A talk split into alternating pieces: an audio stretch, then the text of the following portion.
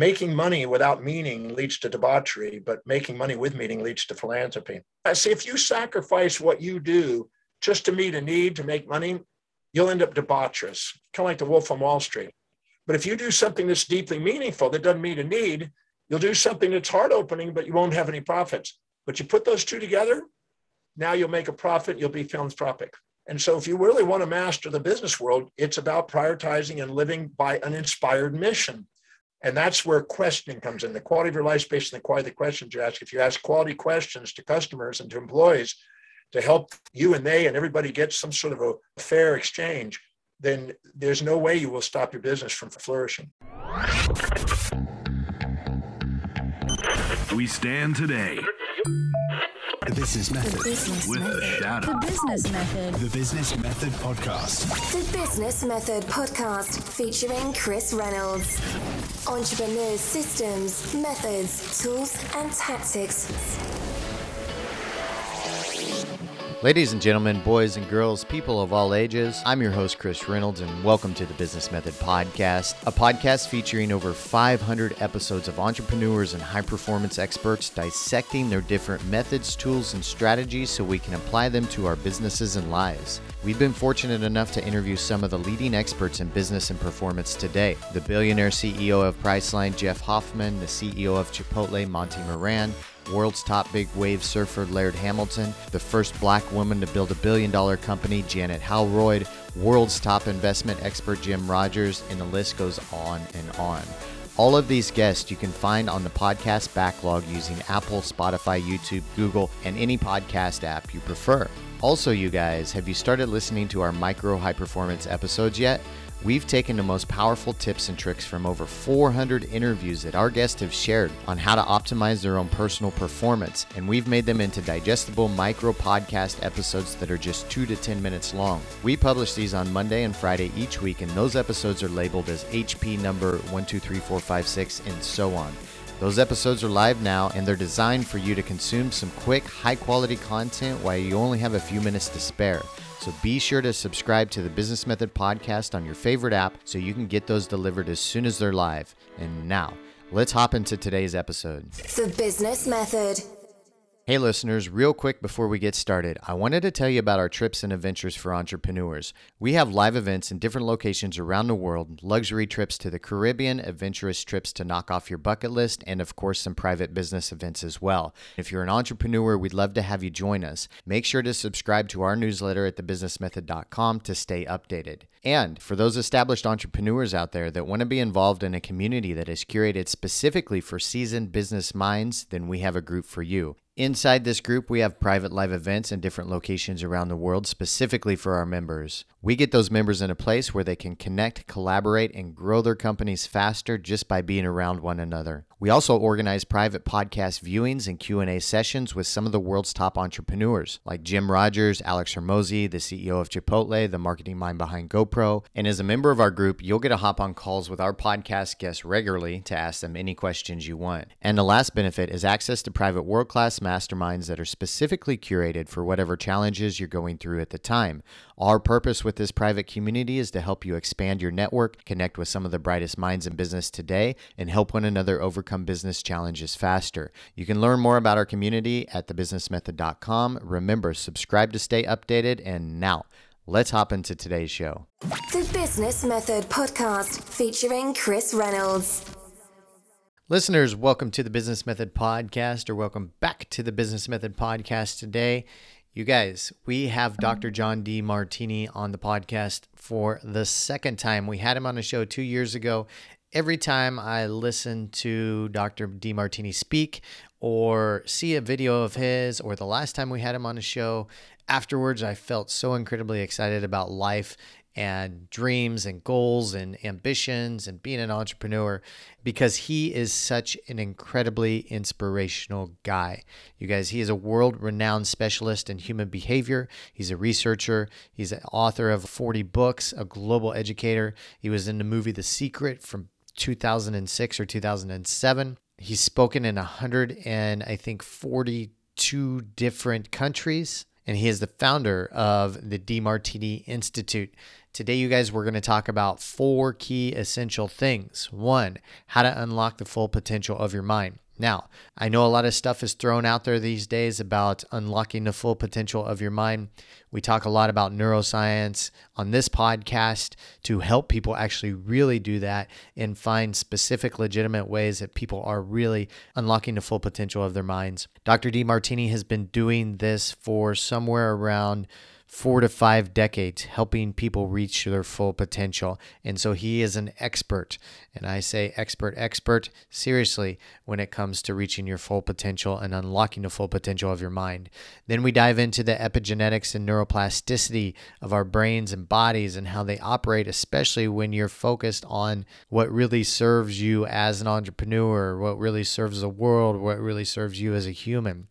And then we talk about some mindsets for creating results in entrepreneurship specifically. Dr. Demartini talks about how to make money using the law of fair exchange and the highest probability of making money and what is happening with your clients and customers when you are using this law of fair exchange. And last but not least, we touch on are you a slave to your passions or a master of your mission? Another really awesome episode with Dr. Demartini, you guys. You're going to really enjoy this one. And without further ado, let's hop into the podcast. The Business Method. Listeners, welcome to the show or welcome back to the show. I'm excited to welcome back Dr. Demartini on the podcast. He was on our show about two years ago. And one of the things that I've always noticed, either listening to Dr. Demartini's um, presentations or videos, or even when we had him on the podcast last time, I left the interview buzzing and just thoroughly excited about the things that he talked about. And so it's been a couple years and we have got him back on the show. We're very privileged. And I just want to say, Dr. Demartini, welcome to the show. And how are you today? I'm doing great. And thank you again for having me. It's, I was looking forward to this. Absolutely. And before we get started, I have to ask if you mind sharing where you're at because we've never done a podcast with somebody that is where you're at, and uh, and I think it's really exciting. I am uh, on the Amalfi Coast. Um, out the window is Sorrento, just about 100 yards from here. I'm I'm anchored right offshore from that, and if you look on the over on the other side of the rooms here, you'll see um, Vesuvius, Pompeii, and Naples, and behind the Sorrento, you got Positano, so and Capri's off to the left. So I'm I'm in a lovely location in Italy in the Mediterranean. That sounds like absolute heaven to me. So we've never done a podcast with somebody calling in from their boat, and especially in the Mediterranean. But do you, are you on the boat a significant amount of the year? Is this kind of where you like to live? Well, uh, most of the time I was traveling prior to COVID, but now I'm on here right now. I don't know how long I'll be on. I've been living on here for 20 years. Oh, wow. So I've been off and on uh, traveling by plane or by jet, or I'm sailing. Ah. So I'm, uh, so I'm, uh, this has been my home for since 2001, actually 9 11. Wow. I bought it for as an anniversary present for my wife because at the time we were living in Trump Tower and she didn't want to be there after 9 11. So we had some other homes in Australia. So we went over to Australia and I told her, I said, I don't have any scheduled programs in Australia, but four times a year, I'm not going to see you that often unless we've come up with plan B. Yeah. So this was plan B. That way we could rendezvous easy around the world. The boat life sounds like a good life. I recently, we're doing a trip down to Mexico and I recently booked uh, a yacht, a 60 foot yacht for our trip and it's my first yacht I've ever reserved, and I'm just thoroughly excited about getting to go down there and and um, doing a trip down there. So I'm I'm I'm a new passion passionate person about the the the water boat life because it's it's really cool how amazing they make these boats. Well, I think from what you said uh, right before we came on that uh, Italy has a little bit of a heart for you. Yeah. So I guess the Mediterranean or Tuscany or whatever will be a good place to uh, to visit. Yes. And maybe sail and all visit. So yeah, I, I, I think most females that I know, uh, when they think of Tuscany and Florence, particularly Tuscany, they have a they kind of perk up a bit. I, I, so I think that's a romantic location. Well, I'm single right Great now, so that's perfect. Right? Get a boat and head to Tuscany, head to the the, the Med. All right, um, Dr. Demartini, I'm so glad to have you on the show today. As you know, we this is the Business Method podcast, and we talk a lot about high performance and entrepreneurship. We have a lot of listeners that are current entrepreneurs in the hustle, scaling their businesses, or are aspiring entrepreneurs. And we dive a lot into, as you know, mindset, how incredibly important mindset is as an entrepreneur, as, as anybody that wants to create significant change in their life. And I was reading through your blog this morning, and there's a few articles that you wrote that really, really stood out for me that I thought would apply to our listeners very well. And the first one is how to unlock the full potential of your mind. And you know, you see stuff like this on the internet all the time, YouTube channels, Instagram clips, TikTok videos about how to unlock your full potential. But I know thoroughly because I've followed you for I don't know 15 years plus now that you're an expert on this and you've been doing it and you're living on a boat in the Mediterranean by Italy, so you know how to lock full potential if you can do that. But um, could, could we dive more into that article about the points that you made throughout that writing and, and how we can apply this to our lives? Okay, I um, I write so many articles, I'm not sure which one it is. Uh-huh. Um, well, I'll go through. I can go through the the some of the points here. So we have the stimulus response, reflex, uh, and reflect, reflex and reflect, reflective awareness. Yeah, I think I got it. Okay, now. gotcha. Yeah, I got. It. Yeah. Right. So uh, every human being, regardless of gender or spectrum of gender, culture, or age, lives moment by moment by a set of priorities a set of values, things that are most to least important in their life. Whatever is highest on that list, what their life truly demonstrates they're committed to, not the fantasies that they inject into their lives by the comparison of other people, but what their life shows and demonstrates is truly important to them. This highest value, they spontaneously are inspired from within to fulfill and act upon. There's a thing called reaction and a thing called action. And reaction is externally stimulated, and action is intrinsically driven. And individuals who live by the very highest value, the highest priority, or as Gary Keller says, the one thing that most inspires them, they're the ones that build momentum and are literally the people that do incremental momentum building actions that achieve the greatest outcome they're the ones that have a tendency to want to pursue and tackle challenges that make a contribution humanitarianly to the world and solve problems. They're not shrinking from problems, they're searching for problems and challenges they'd be inspired to solve. And so, filling your day with the highest priority actions, the number one thing, the 20% of the 20% of the 20% of the 20% of what you absolutely love doing, gives you the competitive advantage because you don't have the friction and resistance of the personas and masks and facades that you put on because of the comparison of other people. You're intrinsically called from within to act. Mine is teaching. I do it every day for 49 years now. I love doing that. If you can focus on what it is that you're absolutely inspired, that's where you're most objective. That's where you're most reflective. That's where you have the most momentum. That's where you're your executive center calms down with glutamate and GABA, calms down the impulses and instincts that distract you from being present. That's when you're most inspired. You feel that your your mission is being accomplished. That's when you're most equitable with other people and have the most equanimity within yourself and authenticity. And I believe that every symptom in the world, in your life, in every area of your life, is a feedback mechanism to guide you back to that authentic, integral self that inspires you. So that is the key to building momentum, transcending obstacles.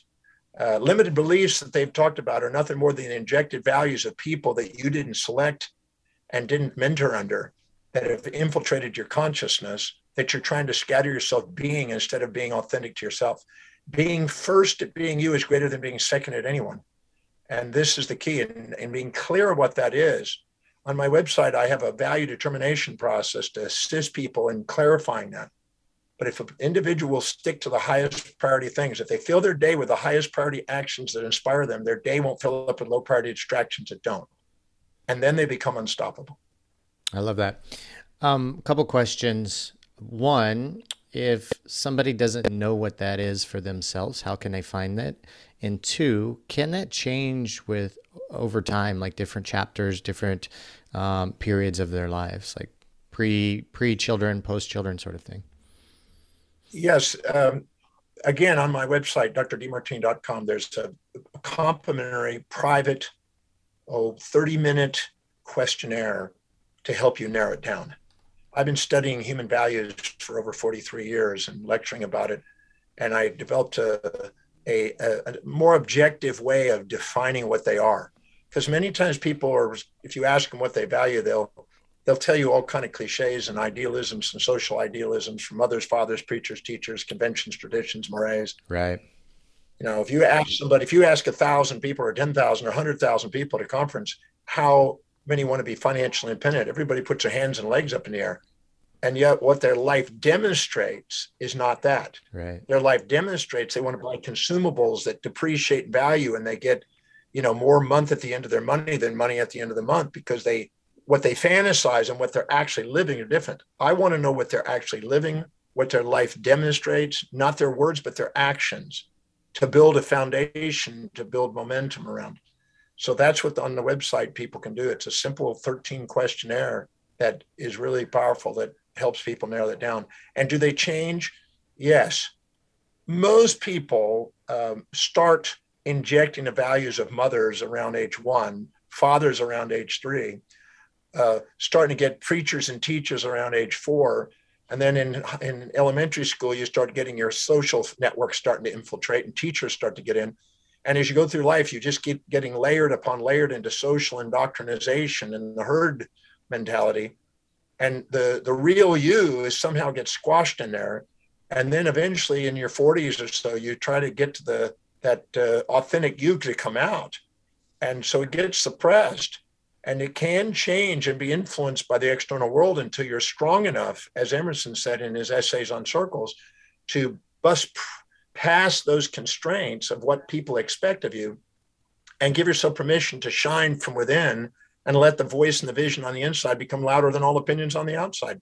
When you do that, it's there. And yes, it can change. And usually, decade by decade, you can see refinements. The more authentic you are, the more incremental it changes.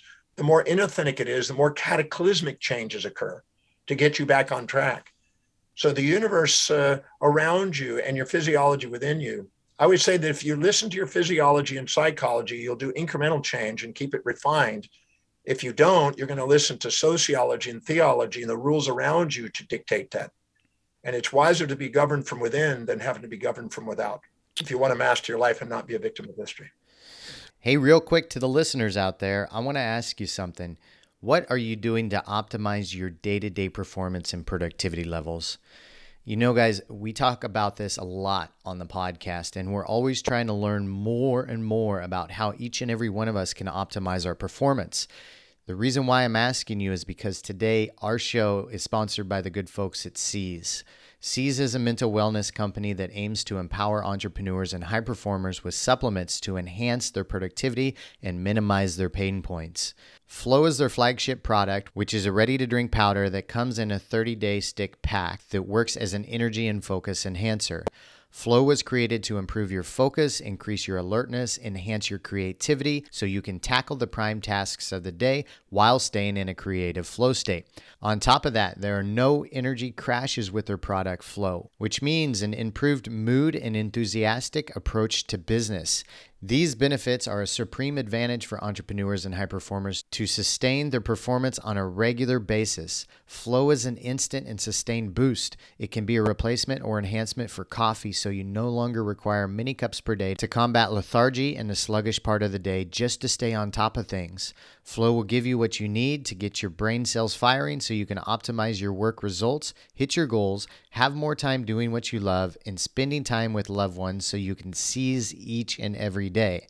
When you sign up for Siiz's VIP list, you get first access and can receive 50% off the pre launch offer, you guys. That is half off during this pre launch offer. Just head over to Siiz.life forward slash the business method. That's Siiz, S I I Z, Siiz.life forward slash the business method to get your discount. We'll put all the links in the show notes, you guys. And now let's hop back into the interview.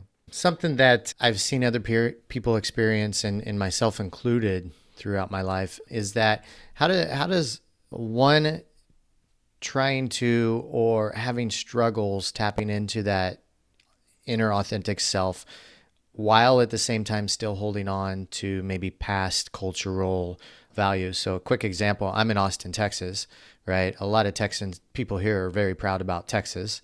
Um, and say somebody goes off on their life and they just carry this this thought process with them. I'm a Texan. This is how Texans live.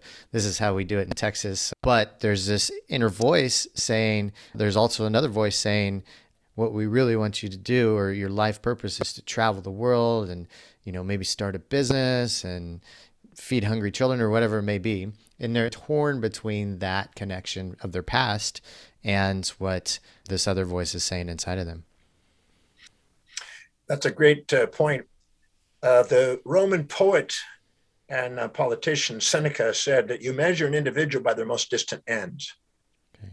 And the magnitude of space and time within the innermost dominant thought determine the level of conscious evolution they've obtained. When I studied Socrates and Epictetus and even Einstein and many others, I found out that they they had a mindset that I'm not a man of my own locality. I'm not a man of my family, my community, my city, my state, my nation.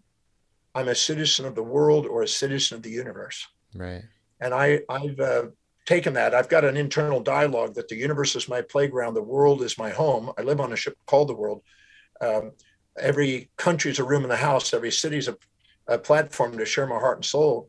So I've, I've always imagined myself outside because the broader the perspective, the more objective and broader the perspective, almost a celestial view, the more you see neither good nor evil in the game. Right. And the more you transcend the moral hypocrisies that trap people in the box and the idea of a locality of their, you might say, their mortality.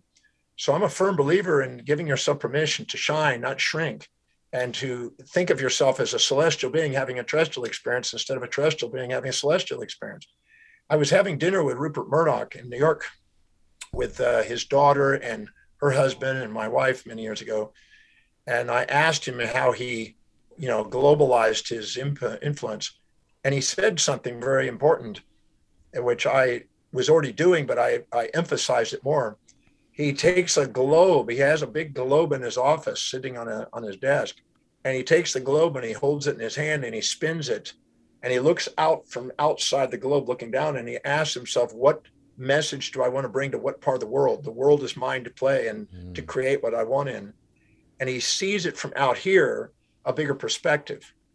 You know, we at one time the theologies of the, the major religions of the world, Judaism, Christianity, Islam, or whatever, were highly influenced by the third century and fourth centuries, Neoplatonic philosophies, by Aristotle and, and Plato. But at the time, they believed in a geocentric model. And this is a Ptolemaic model, not a Copernican revolutionary model. And they had this idea that you had fixed stars and you had the celestial world and you had the terrestrial world. The world of trial was the terrestrial world, and the celestial world was the more heavenly and they had that idea and so they they had a fixed boundary that they thought.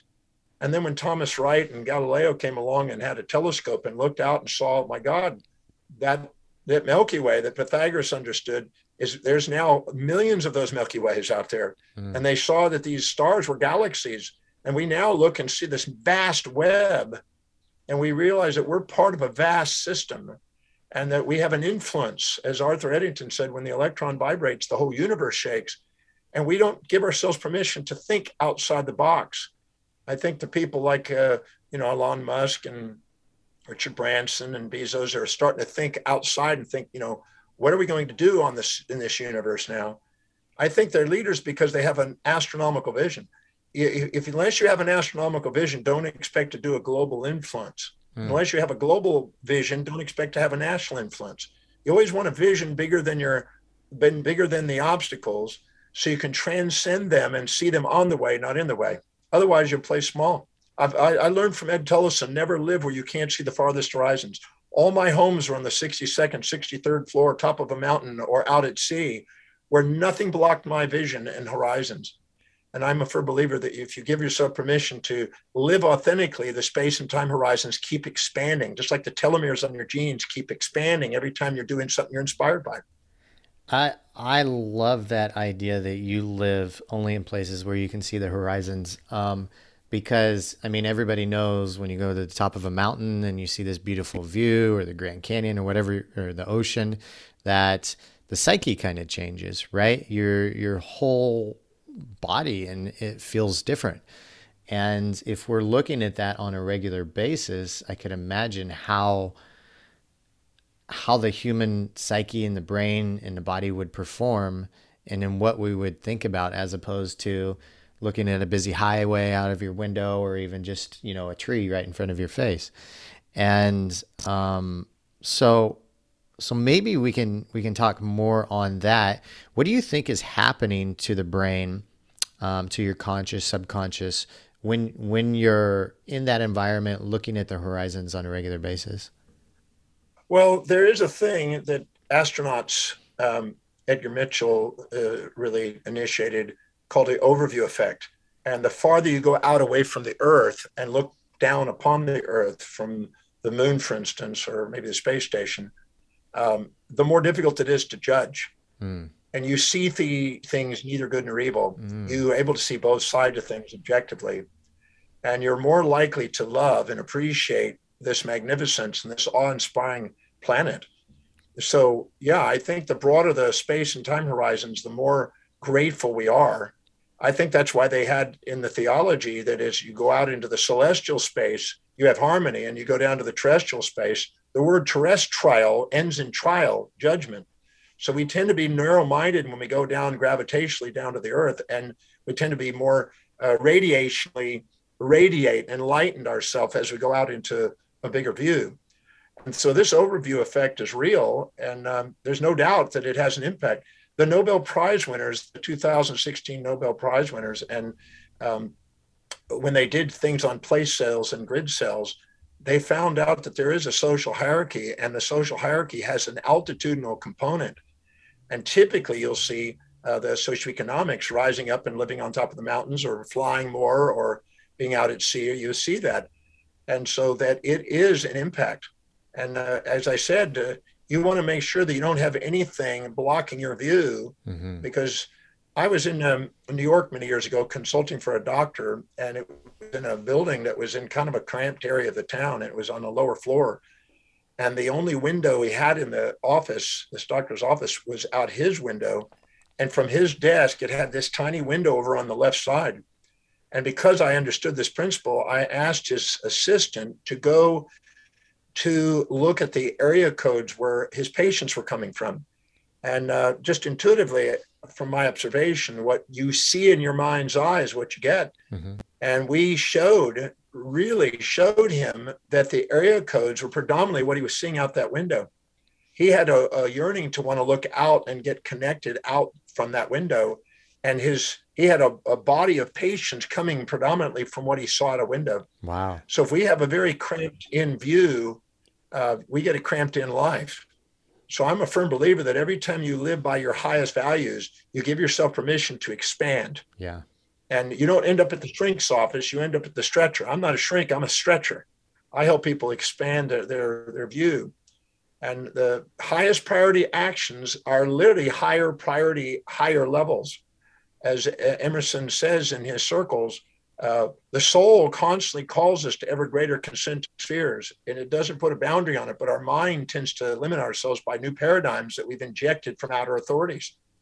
But if we subordinate to outer authority, we'll get caught in the, the past. That's why in business and in, uh, in education, if you're doing nothing but citing old old authorities instead of being innovative and create a new authority, you're going to hold yourself back. I love the beautiful mind with Russell Crowe when he's out there looking with the pigeons and looking for algorithms and all these guys are talking about they're sitting on the bench laughing at him because he hadn't written anything and he says yeah but you're citing people of the past i'm creating original ideas but he's the one that got the Nobel Prize for equilibrium model, the Nash equilibrium, and he's the one that impacted economics and social dynamics uh, and left his mark because he was original thinker. And that came from stepping out of the box and not subordinating to the world around you and original ideas. Originality, genius, creativity, innovation. I spoke at the United Nations recently about that, and I and I found that that that that occurs to the degree that we are spontaneously inspired to act on fulfilling something that's deeply meaningful. That hmm. will automatically originate new ideas, and that's why. And as you know from Bezos, when he went and talked to and looked at that video on Sony, they were not talking about becoming number one in Sony. They wanted to do something for Japan. They had a bigger vision. That's what made them their company so significant. So give yourself permission to do something extraordinary, uh, a vision that's beyond your own mortality, uh, uh, you know, legacy oriented things and watch what happens. It does have an impact. It has an impact on your financial destiny. It has an impact on your social impact, has an impact on your vitality and energy because the greater the cause, the greater the outcome in life. Yeah. This is exactly why, for the listeners, it's so important to get out of the house and get into nature and get out of the office and go hike and go see these beautiful views on a regular basis. And even you know, more important now, we know that it is to have a view for wherever you live. One of your articles you you wrote kind of more in depth about neuroplasticity and epigenet, uh, epigenetics, and this is a hot topic these days. We talk about neuroscience a lot on the podcast. We've had a lot of neuroscientists on the podcast, flow state experts. I'm wondering if we could dive more into that, even more curious about when you're in that state, when you're seeing these beautiful views, when you're in nature, to get in that uh, mindset to be more creative. Um, do you know exactly what's happening with the brain and the body, and and can you can you define that a little bit more for us? Well, individually, that's based on the content because the different areas of the brain will light up based on the content of what inspires them. True. But unquestionably, when you're living in alignment and congruent with what you value most, the blood glucose and oxygen is given to the forebrain and the telencephalon, the prosencephalon embryologically. This uh, forebrain uh, is where the executive center is, the medial prefrontal cortex, mm-hmm. and that has oligodendrocytes, which are specialized glial cells that actually myelinate the nerves and increase the speed of conduction and increase the functions of the greatest number of associations and creativity you can do. It also uh, links into the V5, V6 area of the cortex of the occipital region for vision and allows you to have the greatest amount of visual information. And you know the old saying that those with a vision flourish, those without a vision perish. Mm-hmm. It also helps you strategically plan because you have the most visual content and you have the most information.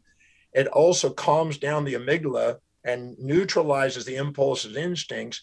And it also activates the associative motor cortex for spontaneous action. So when we live by our priority, we're literally myelinating that area of the brain and that's neuroplastic.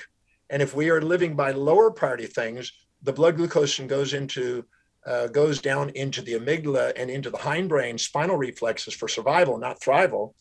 And now we demyelinate the forebrain and myelinate this area, and now we go into impulse and instinct and become more addictive in behavior.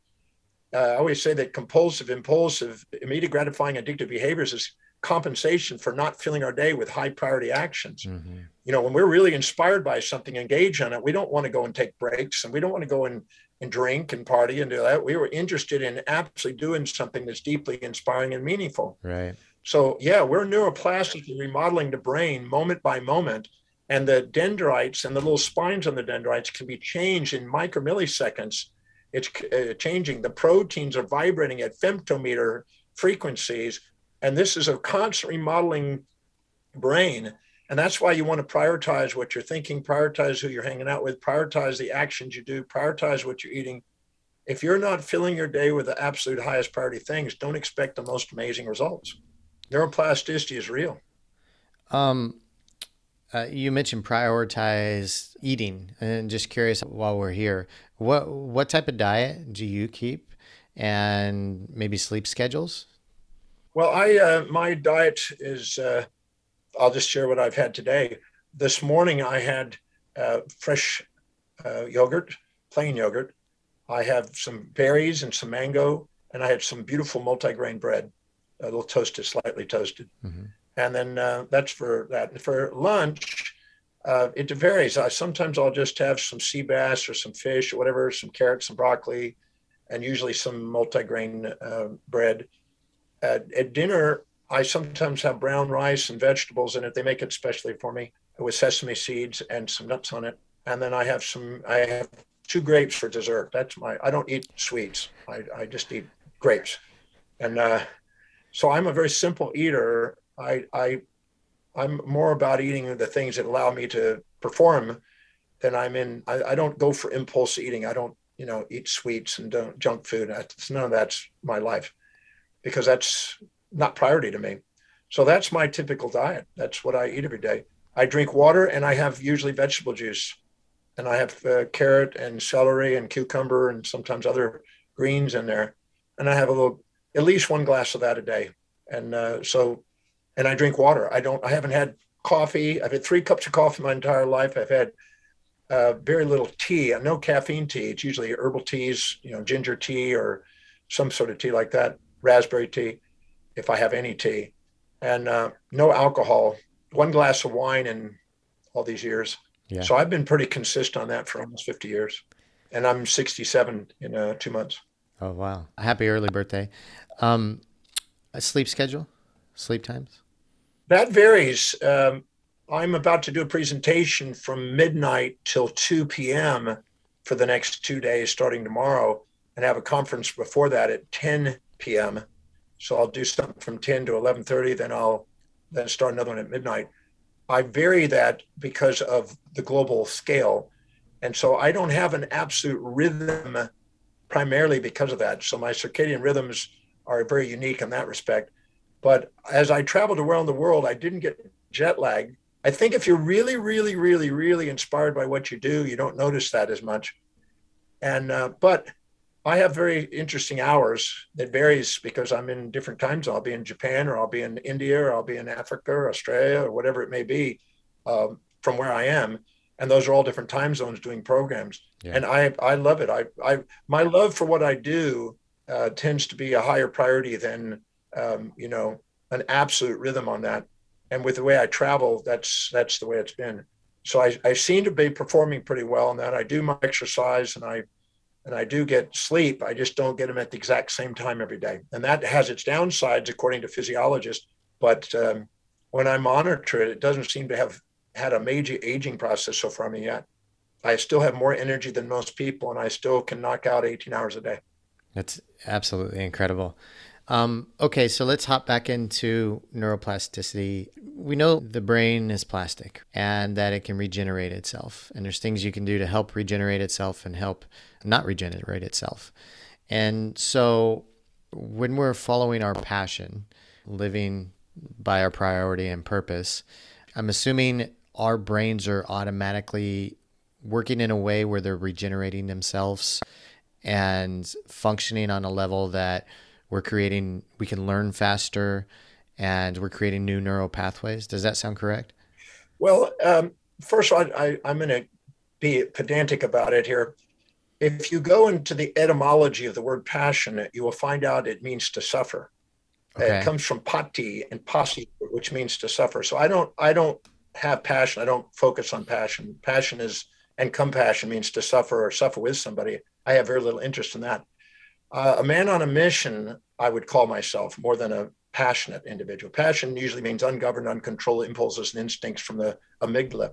Okay. But the man on a mission is what I would call myself an inspired mission, which is highest in value, which is the telos, as Aristotle described, without a doubt causes neurogenesis. The oligodendrocytes are involved in neurogenesis in various regions of the brain, depending on what and how you're using your brain to say it's neuroplastic is we want to be clear that it's not like it's just changing um, everywhere.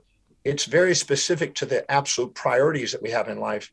And when we are requiring it, and when we are doing something in tying our values, the pulvinar nuclei in our thalamus filters out our sensory reality and allows us to extract the most important information out of all the infinity uh, information that's coming at us. So we select information. That information goes into the brain, it goes into the conscious level. It integrates conscious and unconscious most effectively. We're more aware, and we end up having the most uh, neuroplastic uh, regenesis of the brain. Uh, they didn't believe that was occurring in the 70s. Around the 80s and 90s, it started coming in. Now we know it's true, mm-hmm. particularly in certain regions.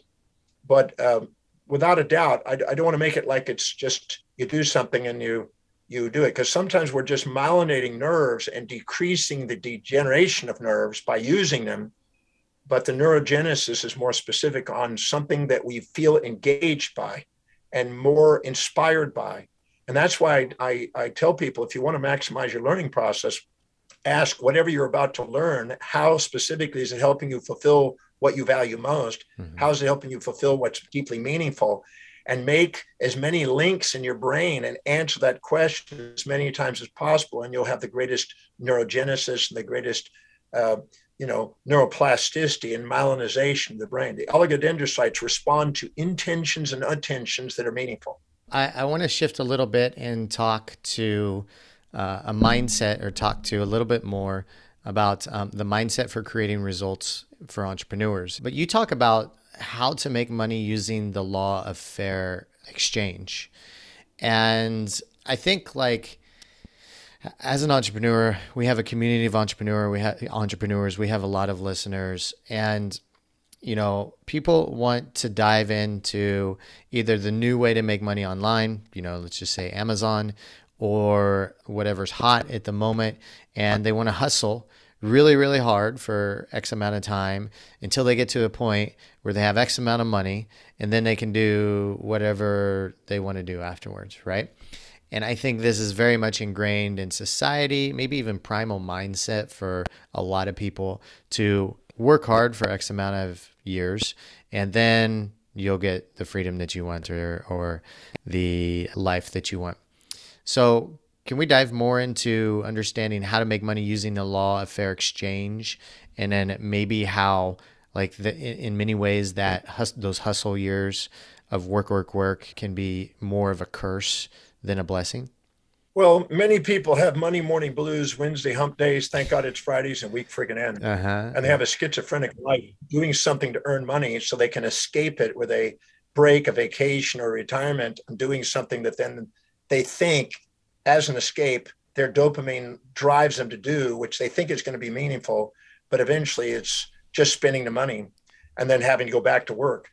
Right. Uh, I think that's a little bit insane myself. I think that that's not the way to live your life because making money without meaning leads to debauchery, but making money with meaning leads to philanthropy. I like that. Uh, to me, your vacation and vocation can be the same. I've I've spent my 49 years of my focus on how to do that. I've helped thousands of people do that.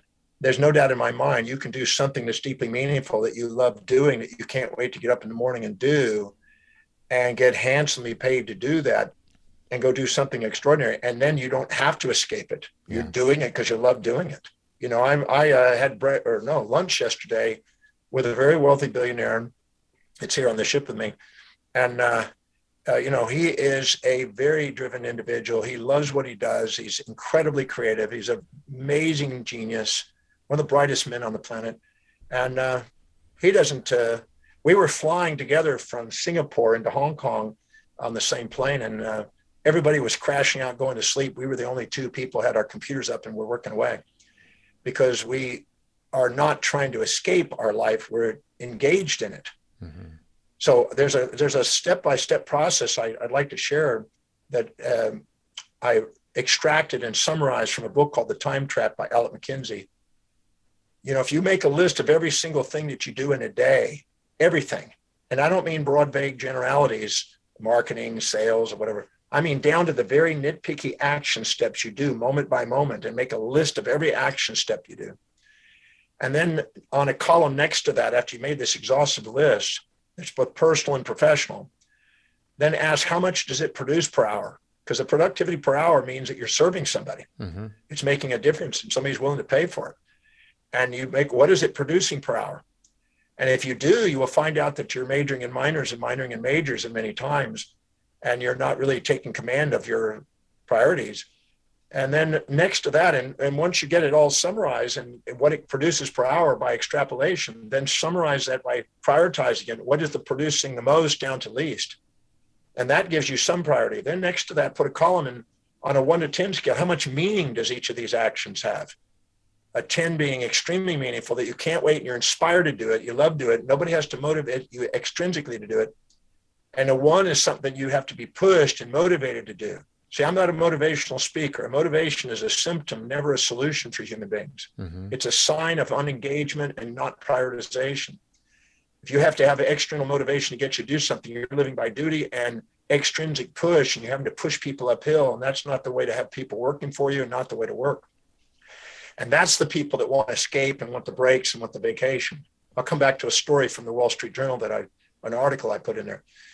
And then um, the third one is how much does it produce to delegate that to a high quality person that can do a greater job than you at the highest standard?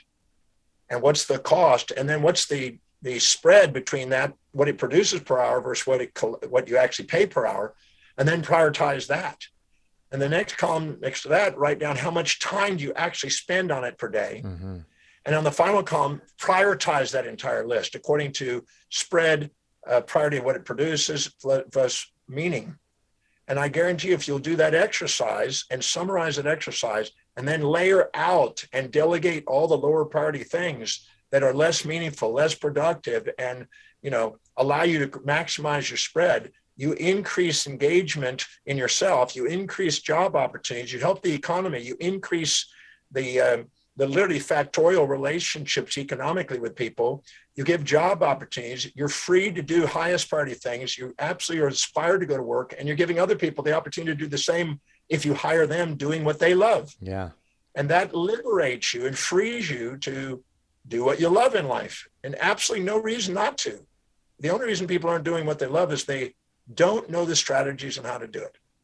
And if you teach them that and they apply that, there's there's not anybody in here that can't do that. I've taken housewives that aren't even working start businesses with that same principle from doing that from their own home. And uh, I've seen amazing things happen. But if you can't wait to get up in the morning and be of service to people, people can't wait to give it. And when you're doing something that's highest on your value, you're most objective, you're most reflective. And if you're reflective, you're not narcissistically talking down on your customer and not meeting their needs, which eventually humble you by pride going into hubris. And if you're and if you're altruistic and minimizing yourself and exaggerating them, you're sacrificing profits. So anytime you exaggerate and minimize yourself instead of be yourself, which is an reflection of your highest value, you automatically undermine the fair exchange component of the sustainable transactions that allow both you and them to want to continue to do business. And so, therefore, your true authenticity, your equanimity of spiritual mission in life is an expression of your material manifestation. Mm-hmm. There's no separation between spirit. Spirit without matter is, you know, motionless, and matter without or expressionless, and matter without spirit is motionless. You want to be inspired by what you do and do it in a way that it materializes and manifests on the planet and serves vast numbers of people. If you do, you're going to get a vast return on all your investment of time and energy. Well put. Well put. Um, maybe if we could dive more into the law of fair exchange, that all transactions are striving towards fair exchange. How does that work? Well, if you meet somebody, if you infatuate with them and you put them on a pedestal and you minimize yourself, uh, you are too humble to admit what you see in them inside you and you minimize. And when you minimize, all values in society go from those who have the most power to those who have least power. So you tend to inject their values in your life and try to live in their values, which is futile. You can't be them. Mm-hmm. You'll be second at being them instead of first being you. And if you resent somebody and look down on them and exaggerate yourself, you're too proud to admit what you see in them is inside you, you'll tend to project your values onto them and expect them to live in your values. Mm. Anytime you're narcissistically projecting your values onto people and expecting them to live in your values, you create futility. Anytime you minimize yourself and inject their values and try to live in their values, you have futility. Mm-hmm. But the second you have reflective awareness and have true intimacy and realize that you're not above or below and they're not above and below, but you have equanimity within you and equity between you and them, transactions are now in fair exchange. You're both winning. It's a non zero sum game. The other two are zero sum games. You're trying to get something for nothing or give something for nothing and you're walking around with carelessness or carefulness instead of caringness. And caring is what keeps rings on fingers in relationships and allows people to maximize their sustainable fair exchange.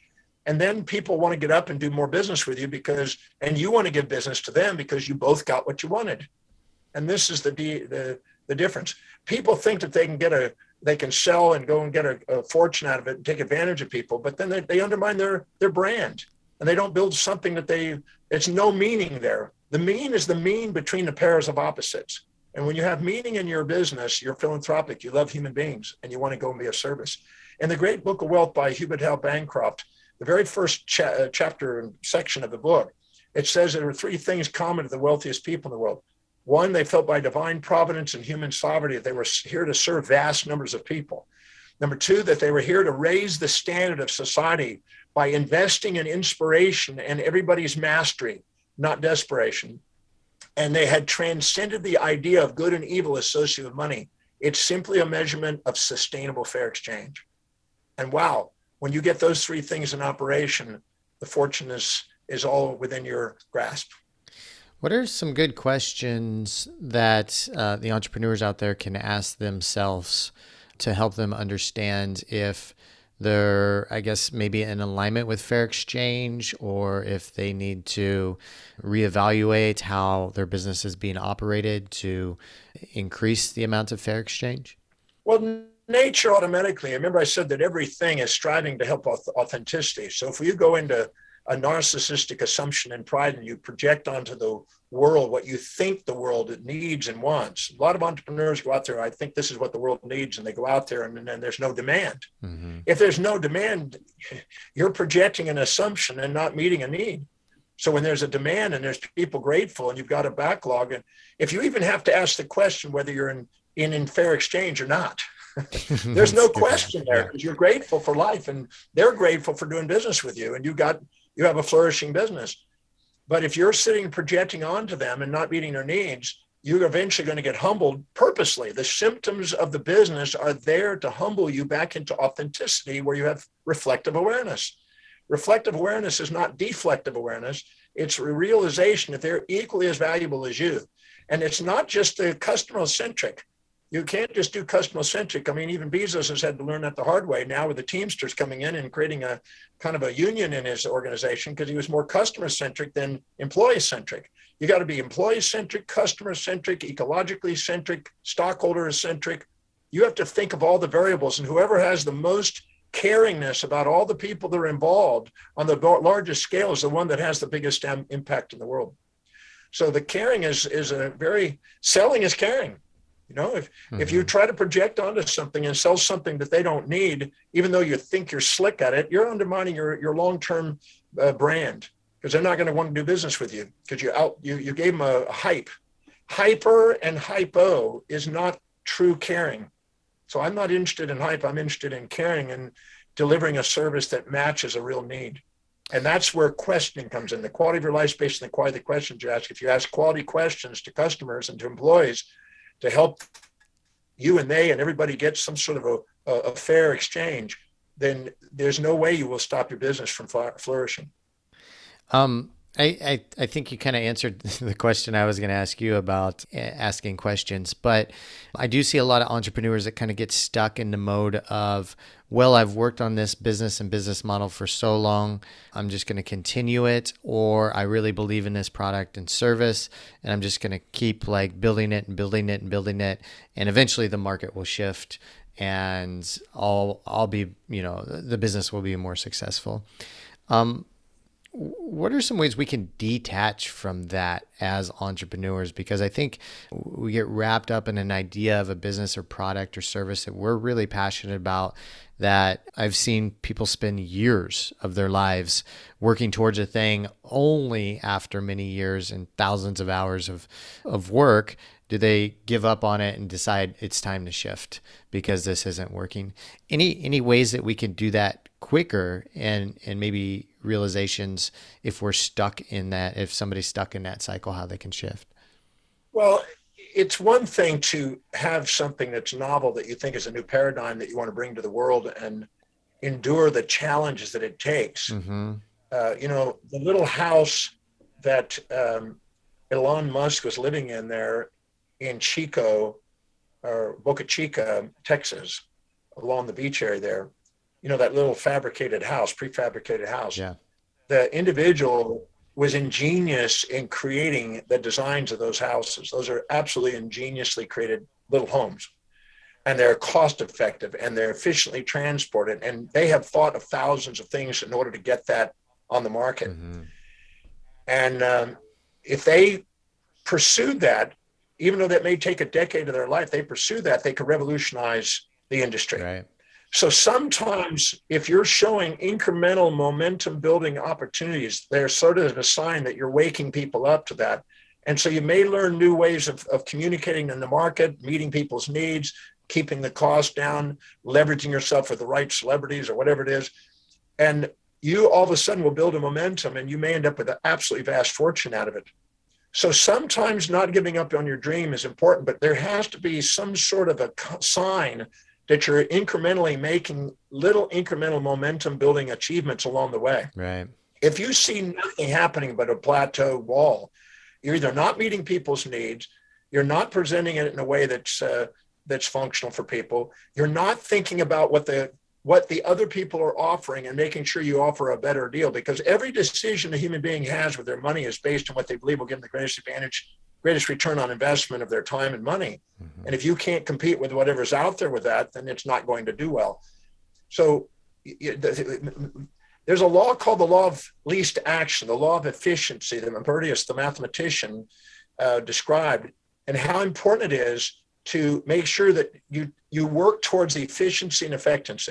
When more, you know, Ford Motor Company was with uh, Henry Ford, he looked at how do I effectively and efficiently create a car that matches the market's desire and what they'll pay for it. And he figured it out and he made the, the machinery and he made the, the ergonomics make it where it was down to so efficient that it got the car out there. So if we're constantly refining and working on it and making incremental progress, then we don't have to give up on it we can hold on to a dream and a vision, but we, we, there has to be some sort of evidence of little incremental momentum building progress, or otherwise you're not you're hitting a wall and you somehow you're not doing something that's meeting a need. Right. So if you if you get a, a absolute wall there, you know, I don't say give up. Refine what you're doing, or find something that really needs meets a need. But don't say if you sacrifice what you do just to meet a need to make money, you'll end up debaucherous, right. kind of like the Wolf on Wall Street. But if you do something that's deeply meaningful that doesn't meet a need, you'll do something that's heart opening, but you won't have any profits. But you put those two together, now you'll make a profit. You'll be philanthropic. Love it. Um, so another article that you wrote is it really stuck out to me, and I think we've kind of overlapped talking about subjects it seems like the core of this interview for sure is about finding your core authenticity, bringing it and sharing it to the world so you can operate on a higher level and and also doing that in business as well. This article you were talking about are you a slave to your passion or a master of your mission? And it really stood out to me because so much so many people out there are really enslaved to to their passions, right? and not ever making the jump or really making that shift to becoming a master master or a champion of their mission and maybe if we could dive into some of the points that y- you discussed on this in this article the etymo- uh, etymology of passion and mission and the values in yep. your inspired mission an animal in the wild uh, is camouflaged very commonly in the food chain from predator and from prey. That way they can capture the prey and avoid the predator. In order to do that, there's a part of our brain and in animal brains that has what they call pareidolia, the ability to see. Well, first there's patternicity. There's ability to see patterns in the camouflage that might be live. Then there's the pareidolia, the ability to see faces in those patterns. And then there's agenticity, the tendency to see them alive and animated. And then there's what they call false positives, um, then the purpose of false positives is to be able to get the adrenaline and noradrenaline up high enough to be able to run fast enough to capture the prey or avoid the predator. And so when we're in survival, because we're hungry or we might have to run from predator, the amygdala comes online and these actions come online And we as humans still have these. We still have these activities. Almost everybody's walked in a marble bathroom and seen faces on the marble of animals or humans on it. This is this is pareidolia. And so we have this mechanism and we cause us to have instead of an objective view, a subjective bias, a confirmation bias and a disconfirmation bias on our reality in order to get the adrenaline flowing to capture something. We have to be infatuated with capturing it or resentful to get away from it. And so we automatically skew our reality and, and polarize our perceptions and go into the survival amygdala where we have fast conducting neurons for emergencies and survival. And if you're running a business with that way, not a, not a lot of animals become wealthy. I know some humans with animals have, but not animals. Uh-huh. And the reason being is because they're letting themselves subjectively bias their interpretation of the market and their own actions. They're not really fully aware. They're not videoing what they're doing and looking at what the results are. They're not really responding and finding out what the real needs are. And they're so they're not centered. They're not on in tune, on time, on target, you might say, with an objective view of what's actually needed and what they're actually doing. And this is why living with high priority mission is so important because in that case, the forebrain calms down those animal impulses and instincts, gets us with intuition, the sixth sense, and gets us into more reasonable objectives. And we get our facts in order, not our emotions. And as Warren Buffett says, don't expect to manage money if you can't manage your emotions. And Robert Greene in his 48 Laws said, you know, the one the number one obstacle to the thing is not knowing how to manage your emotions. And that's, uh, in a sense, EQ uh, with IQ. Your IQ and EQ and abstraction levels uh, are forebrain oriented. And so, if you really want to master the business world, it's about prioritizing and living by an inspired mission, mm-hmm. some mission that's bigger than the obstacles. If your mission is bigger than the obstacles, the obstacles turn into opportunities. And you take whatever happens that perturbs you. You have interoceptive homeostasis in your physiology, and all the extra perceptions that come in that perturb us from the outer world are neutralized.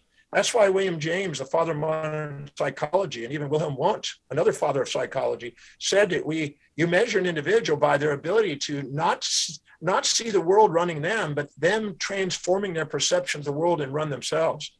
The greatest discovery of our generations, human beings can alter their lives by altering their perceptions and decisions and actions in mind. So yeah, it's knowing how to ask questions that calm down the impulses and instincts allow us to be objective and stay focused on our mission and not be distracted by our passions of avoid and seek. The passions are where we're out of control. That's what it meant in its original. The, the Stoics and Marcus Aurelius talked about it, and even Zeno back at the time in the Cyprus where he lived, the Ionians and the Cyprians, they basically talked about how important it is to transcend that. Even then, 2,400 years ago, 500, 600 years ago, they knew this. It hasn't changed since. I would guess, um, based on what you've said, that one of the best ways to manage our emotions or to increase our EQ would be to ask questions or ask the right questions. Is there anything else that you think is really key or essential um, to to uh, increase our EQ and manage our emotions better? Yep. When we're infatuated with something, we're conscious of the upsides and unconscious of the downsides. So therefore, we're blind, ignorant, and unconscious of downsides. And when we're resentful to something, which represents predator, uh, we're unconscious of the upsides and conscious of the downsides. Again, ignorant. So our ignorance is basically incomplete awareness. We're not mindful, we're mindless. And in the process of doing that, asking questions that make us aware of our unconscious is what our intuition is constantly trying to do. Mm-hmm. Our real sixth sense is nothing more than the whispering inside to try to make us aware of what we're unconscious so we can be fully conscious. And that's what takes us back to the meaning and gives us meaning in life. Extracting meaning out of our existence is actually what the brain does when you're living by highest priority. It automatically, intuitively prompts that question intuitively in our mind to see the things we're blind and unconscious of so we can be fully conscious, so we can make wise actions, not emotional decisions. And the word decide means to bring death to an option. So we're literally having a, a, a, zero sum game when we're dealing with our emotions, and we're in a non zero sum game and trying to do a win win when we're in our objective winning state. And that's where you have the objectivity, that's where you have equanimity. And this has been known for centuries. And all we have to do is uh, live by asking intuitive questions. If I'm infatuated, what is the downside? If I'm resentful, what is the upside? How is it trying to get me authentic? Because if I'm infatuated, I'm minimizing me. And I'm that's not me. When I'm resentful, I'm exaggerating me. That's not me. I'm only me when I'm actually level-headed and objective, and I'm actually in a state of grace where I really appreciate what I'm getting to do with who people I get to do it with. And that's reflective awareness, not deflective. When you're judging, you're deflecting. You're disowning parts of yourself. The Gnostics in the second century, early Christian movement, uh, were talking about pleroma, fullness, and emptiness and emptiness came from judging people and fullness came from appreciating and loving people and trying your best to find complete fair exchanges with people. So this is even before the business world got a hold of it known in the social world and the theological world how important this is to have fulfillment life. It seems like there's so much overlap with really the most important thing in in in life and what you've talked about on this interview is is getting in tune with your most authentic self and letting go of anything that doesn't serve that. I, I would I think we're going to wrap up here pretty soon, but I want to ask you: Is there any final words that you would like to share with the entrepreneurs out there and the people of the world that can help them get more in tune with that, so they can be more authentic in their lives and how they operate in their businesses? Well, the prioritization I've, I've already mentioned and living by the highest value is one but but if you don't fill your day with high priority actions that inspire you your day is designed to fill up with low priority distractions that don't to right. let you know you're not being authentic the see the symptoms in your business are not bad they're actually gifts because they're trying to guide you back to authenticity mm. if you look carefully and look through those eyes you'll see your business is doing everything it can to help you flourish and if you're not filling your day with challenges that inspire you, challenges are things that are problems in the world that people need help in.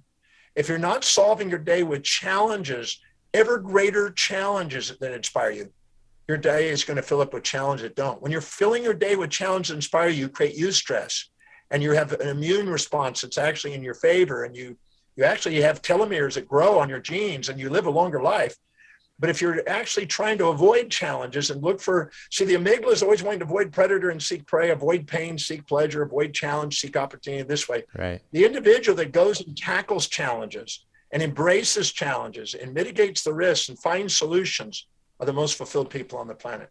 They're the ones that make the difference. I ask people in every country I've been in, I've spoken to 154 countries. I ask people wherever I go, how many of you ever used Microsoft Windows? Every hand goes up. I said it's because he solved a major problem that we've kind of forgotten and taken for granted now. But at one time, Windows was a major discovery. And he solved that problem, and that's why he's a billionaire. Go and care enough about humanity to find the biggest problems that would inspire you to solve and put your focus and dedicate some energies on that and come up with creative and innovative solutions tackling those challenges with the resources that you have on a daily basis or the people who are experts in the field and go do something amazing that's going to make a difference and watch what happens to your life. Love it. Okay. Um, I love that. This has been an incredible show, an incredible interview. Thank you so much, Dr. Demartini. If the listeners want to learn more about what you have going on, where's the best place they can do that at? And I think also you mentioned a 30 minute questionnaire about getting in, in, in alignment with yourself. Well, if they go on to drdemartini.com, my website is an educational website. You probably you may have seen it. Yeah. I don't know. Yeah. But it's it's got thousands of interviews.